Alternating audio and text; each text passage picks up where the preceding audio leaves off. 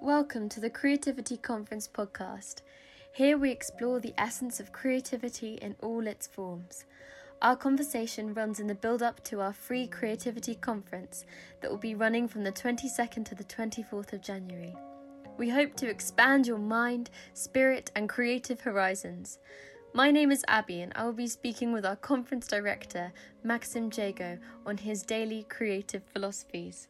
We look forward to diving in with you.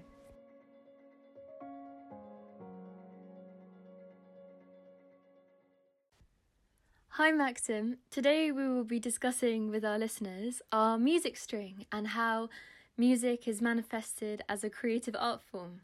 So, our speakers in the string will be exploring concepts of the groove and the immersion method. So, with that, let's dive into the questions. So, how have you inspired your creative self this week?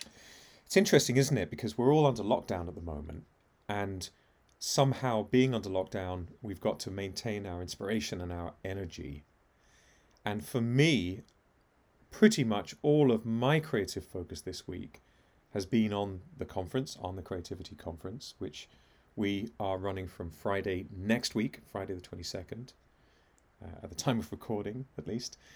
And I, it's been fascinating working with so many different creatives to help them get into a position where they feel happy and confident and ready to present. And each of them brings their own challenges, uh, they all bring their own uh, reservations and concerns about how they're going to do this thing of sharing their insight with people. But essentially, their concerns are rooted in, in a much more fundamental issue, which is to do with successful communication and successful connection. Mm. And when you see when you see it that way, you realize that oh, hang on a second, yeah, there's all this diversity, all this variation in what they want, but ultimately the underlying need is universal the need to connect, the need to be mm. understood, the need to express yourself. These are absolutely universal needs. And so the trick is to read between the lines in their requests and find out okay, wait a minute. You know, you hear these things about rock stars that they have what they call riders, and a rider is the set of things that must be done for them when they go to a venue to perform. And the joke is that some of them are really long and very specific, like, you know, there have to be just blue M and M's uh, in a bowl and there has to be flowers of a particular kind in the green room. And so we don't have any of that, thankfully. All of our speakers have been really, really great. but but yeah. seeing their needs has been really interesting, and I think that for me has been my creative mm. process this week. I haven't I haven't worked on a personal creative project, but I did manage to get a little bit of time in gaming, and that was great. Um, lots of meaningless violence, which is brilliant. It's a great release. Absolutely. We've definitely found a lot of connection during a time when it seems like there is none. Mm. Uh, today, actually, we're celebrating our music string. So I want to raise the point of start where you are, use what you have, do what you can. So, our music panel is discussing how music tells your heart to feel, and speakers for the Creativity Conference are going to explore, demonstrate, and deconstruct this powerful experiential medium. So I wanted to ask you, Maxim, uh, what talks under the music string in the conference are you most looking forward to? Uh, is it cheating if I just say all of them? I mean, they're all amazing. And the panel's going to be fascinating, you know, just hearing uh, musicians, you know, they tend to be really feeling people. And and in you know, people have tend towards a particular uh, a particular sense in their imaginations and in their thinking. And in the West we tend to be visually orientated and that means that our, our thinking tends to be visual. We tend to uh, we tend to think in pictures and, and so on. But uh, sometimes you get clusters of senses. So musicians naturally are often they're auditory. Their primary sense is auditory. So if you ask them to imagine a scenario, they'll begin by imagining the sound of that scenario. But people who have a focus on on their auditory uh, sense often mm. also have a strong connection with their kinesthetic sense mm. and they feel in their bodies the music.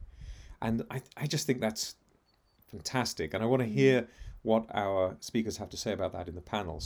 But then, you know, you look at, um, I mean, Alex Hummingson, she's going to be speaking, uh, her talk is The Devil May Care, but she's talking about the, the amazing range of experience that she has as a professional singer Uh, she has qualifications and uh, I think she has a master's in musicology, and she's she is a, a genius uh, with her voice as an instrument in particular. And hearing about the construction of music and how impactful it is is going to be amazing. Ethan Gold, uh, my goodness, uh, you know, he's just a very profound thinker, and hearing what he has to say about music, which is just utterly spiritual, but but brought down to the ground. You know, it's a spiritual experience that he's he's sharing, and talking about that personal growth through music is just just wonderful. Sarah Gillespie, uh, you know, such a breadth of experience as a singer songwriter, and how you can uh, how you can construct music that appeals to a broad range of people. She's you know multi award winning uh, performer. Dan Clark, I mean Dan Clark is just you could write books about him plural. Uh, Dan is uh, hopefully going to be presenting our day three keynote and, and really closing off the whole, summarizing the entire conference for us. He's an absolute genius, pure and simple.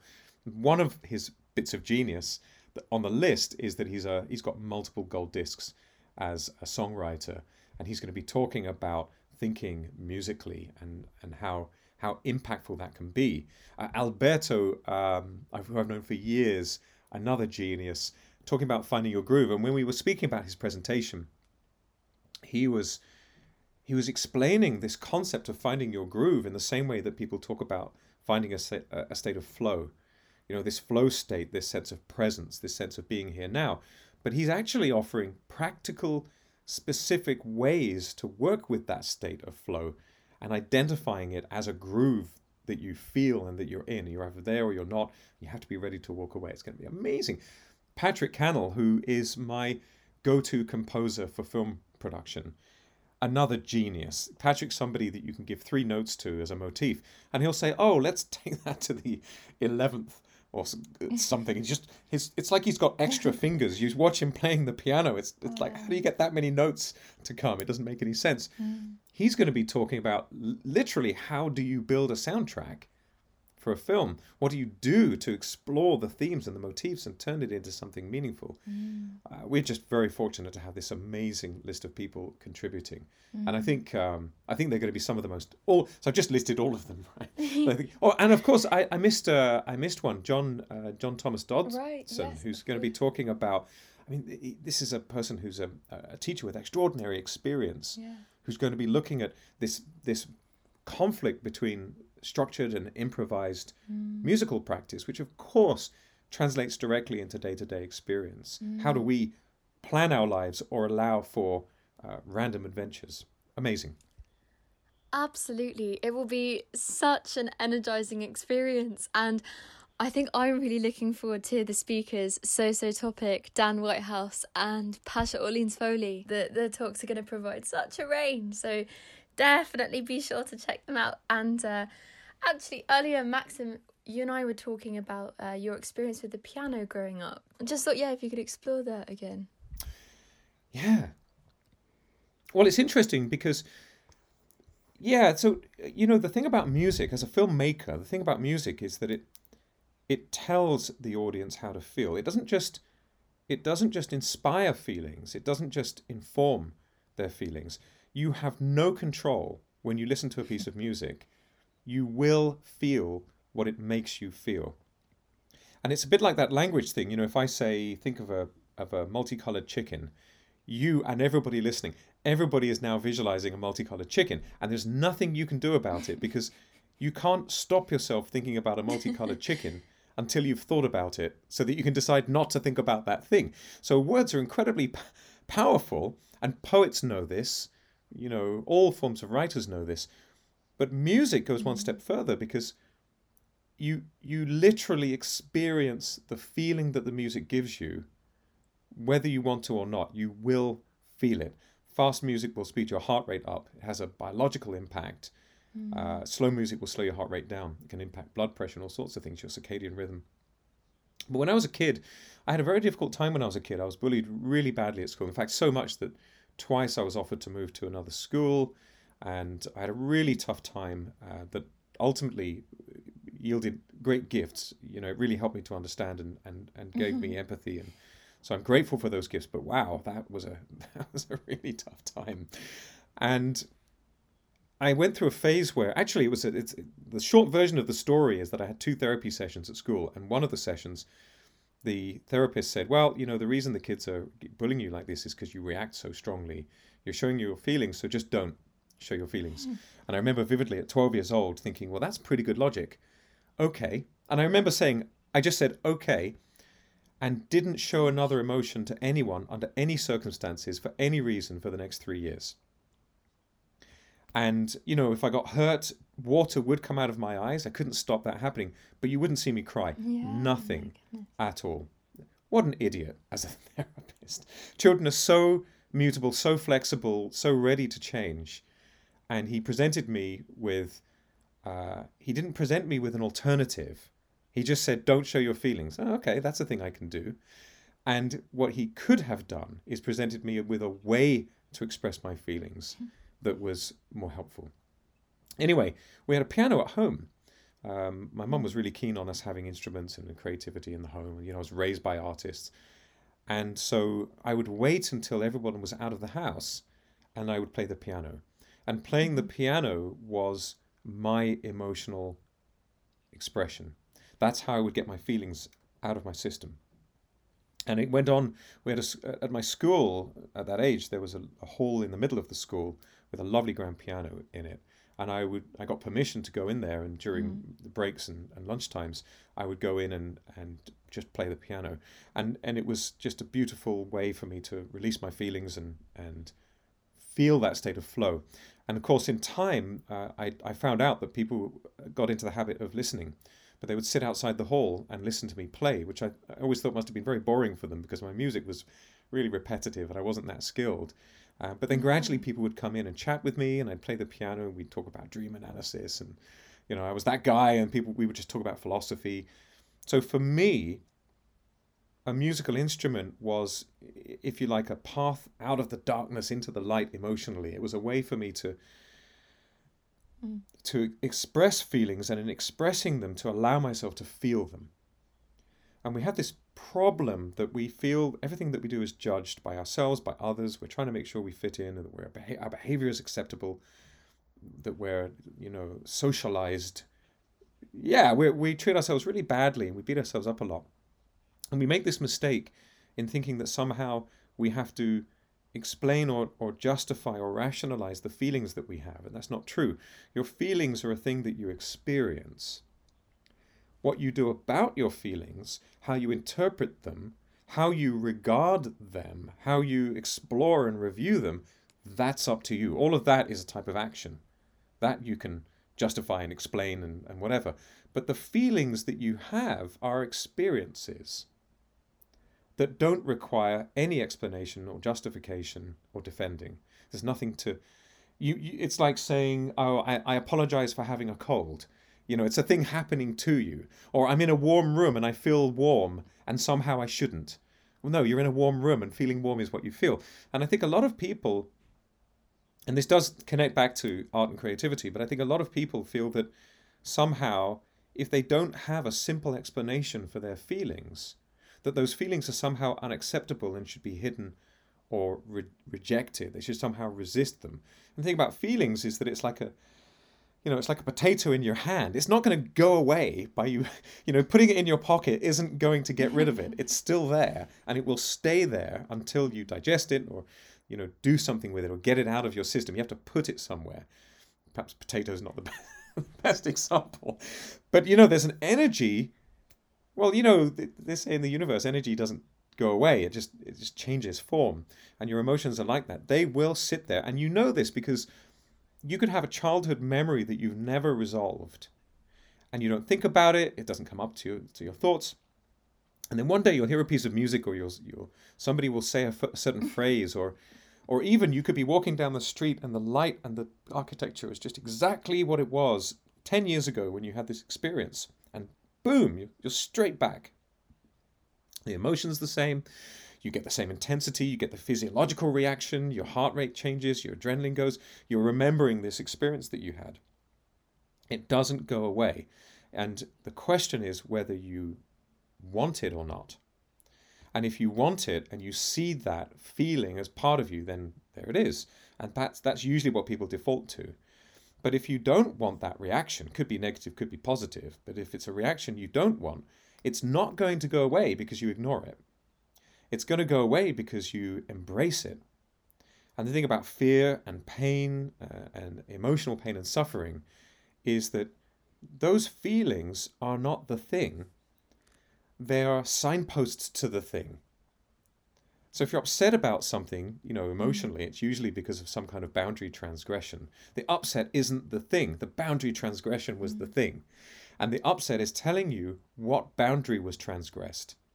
It's telling you this bad thing happened to you, and the natural consequence is that you have these bad feelings. So look at the thing that happened, examine it, and very often all you need to do is think clearly and peacefully yeah, that was a bad thing and it did hurt and I disapprove of that thing. And then somehow the energy's gone. You've, you've released it, you've acknowledged it fully. And I think that, that creativity for many artists is that addressing, right? It's the acknowledgement, it's the recognition that this is a thing. Right. And, it, and the art, whether it's a painting, look at the work of Jackson Pollock, you know, this, it's just emotion on the canvas. Look at uh, goodness, was it? Um, uh, I, I always forget if it's Dali or Picasso um, that that said, you know, I paint it as it actually is. And so what you get, uh, I, I think it was, I'm going to get it the wrong way around. I think it's Dali, and um, uh, you know, is talking about well, this is how I perceive a person, and that's what I'm expressing. And so, you know, for many artists, I, I don't want to use the word therapy. I think for many artists, it's a way of coming to reality. And in doing so, you address those emotional mm. experiences that you have had and you grow through them with the aid of the medium of your artistic form. And music is a phenomenal example of that. You hear a piece of music can just set you off in the right way and allow you to be at a certain people these days are very often using this word frequency. It started coming up in the 70s people were talking about energy and frequency and levels of, of spiritual awakening or or a psychological development.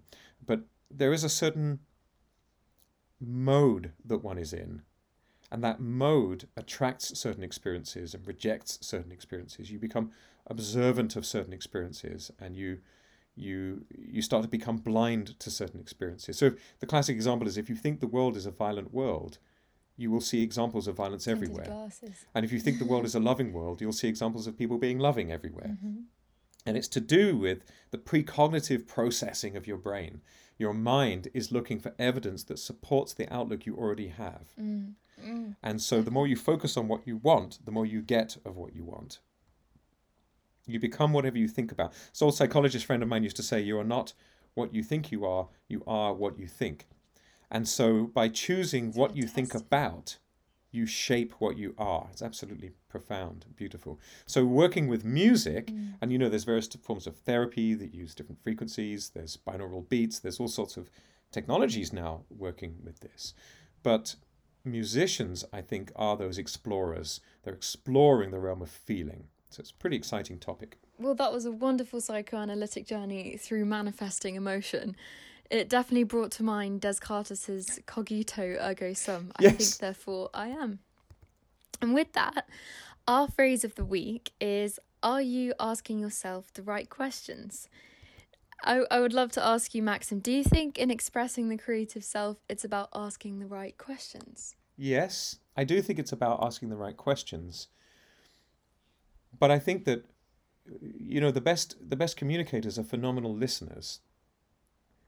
And because in order for you to communicate, you have to understand the way that the listener hears or sees or perceives.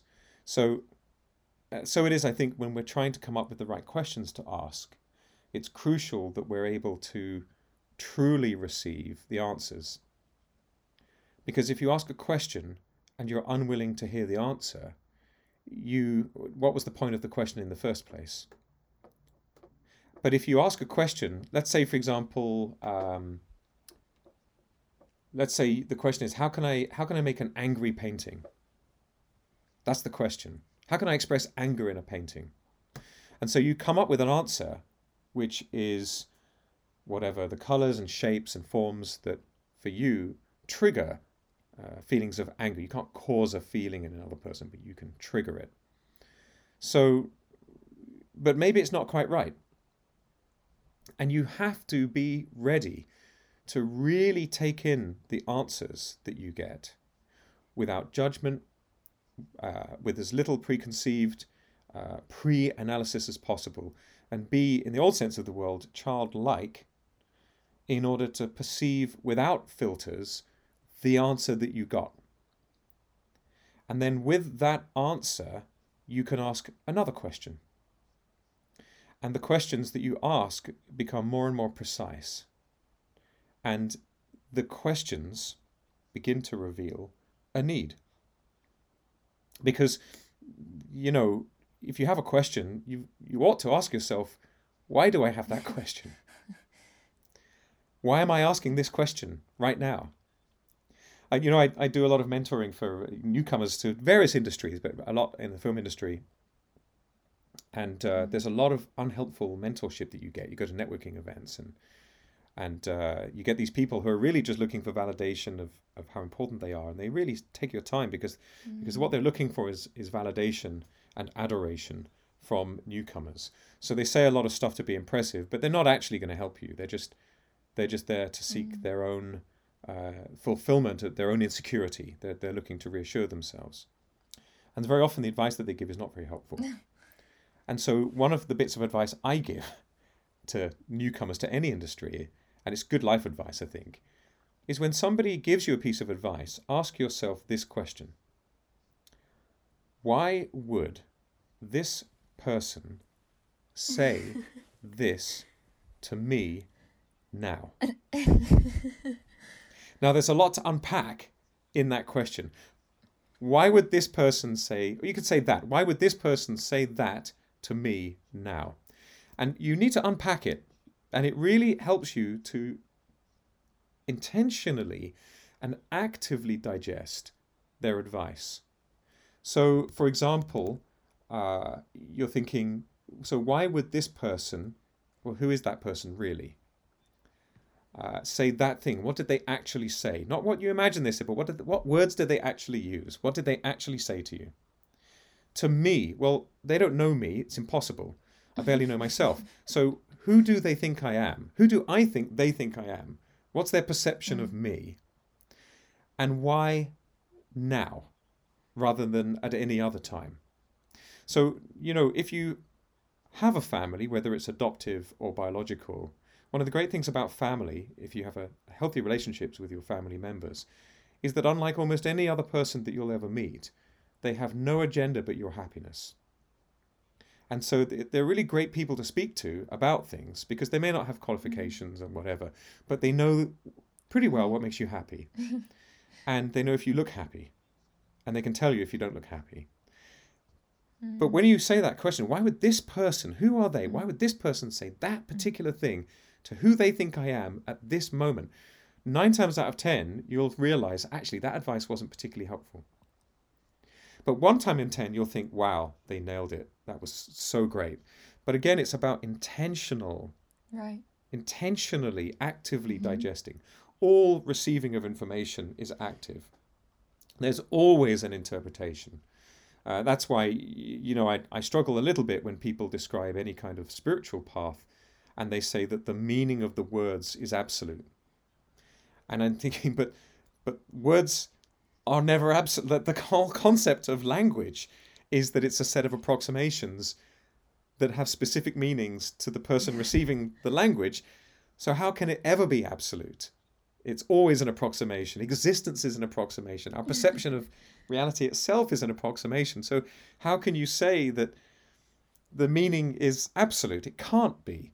Um, but what they really mean is they have an interpretation that they are happy with that they believe is accurate. And people often confuse, and this goes back to your question, I suppose, people very often mm. confuse subjective experience with objective truth. We are. That's part of. it keeps us sane. If we didn't do it, we would go mad. Because right now, you and I are in different rooms. We're apart. It's it's a pandemic. We're locked down. We are not taking in nine hundred ninety nine point nine nine nine. Well, where's my numbers? There's like a millionth of one part of the information that's coming into our brains right now that we're perceiving. The objects in the room around us, the noises, the history, the structure, the implications, the symbolism. There's so much going on right now that we're not consciously perceiving in order to stay sane. And with that tiny sliver of what remains of the information coming into our heads, we're mm. forming all kinds of opinions about what's happening around us and what reality is and what's important and what's not and what a priority should be and who we are and what we're not. All of this stuff is fabricated with a tiny amount of information.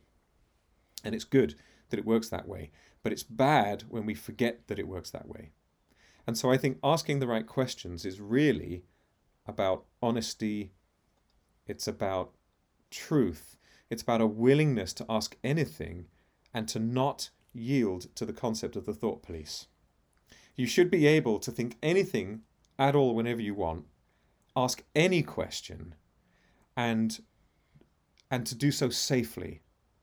You should be able to ask anything at all and not feel that there's any danger that you're going to go mad or someone's going to hurt you mm. or you're going to be judged for it. Certainly within the confines of your own mind, ask any question and see where it leads you.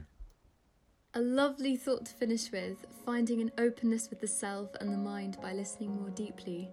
And like you said, listening to the self and other and questioning how the listener hears and perceives. On that note, we encourage you to listen and to take a moment to look through our colourful collection of talks for our music string. For more information, check out our website creativityconference.is. But from us at the Creativity Conference, we send you peace and look forward to sharing our wonderful speakers with the world. Thank you.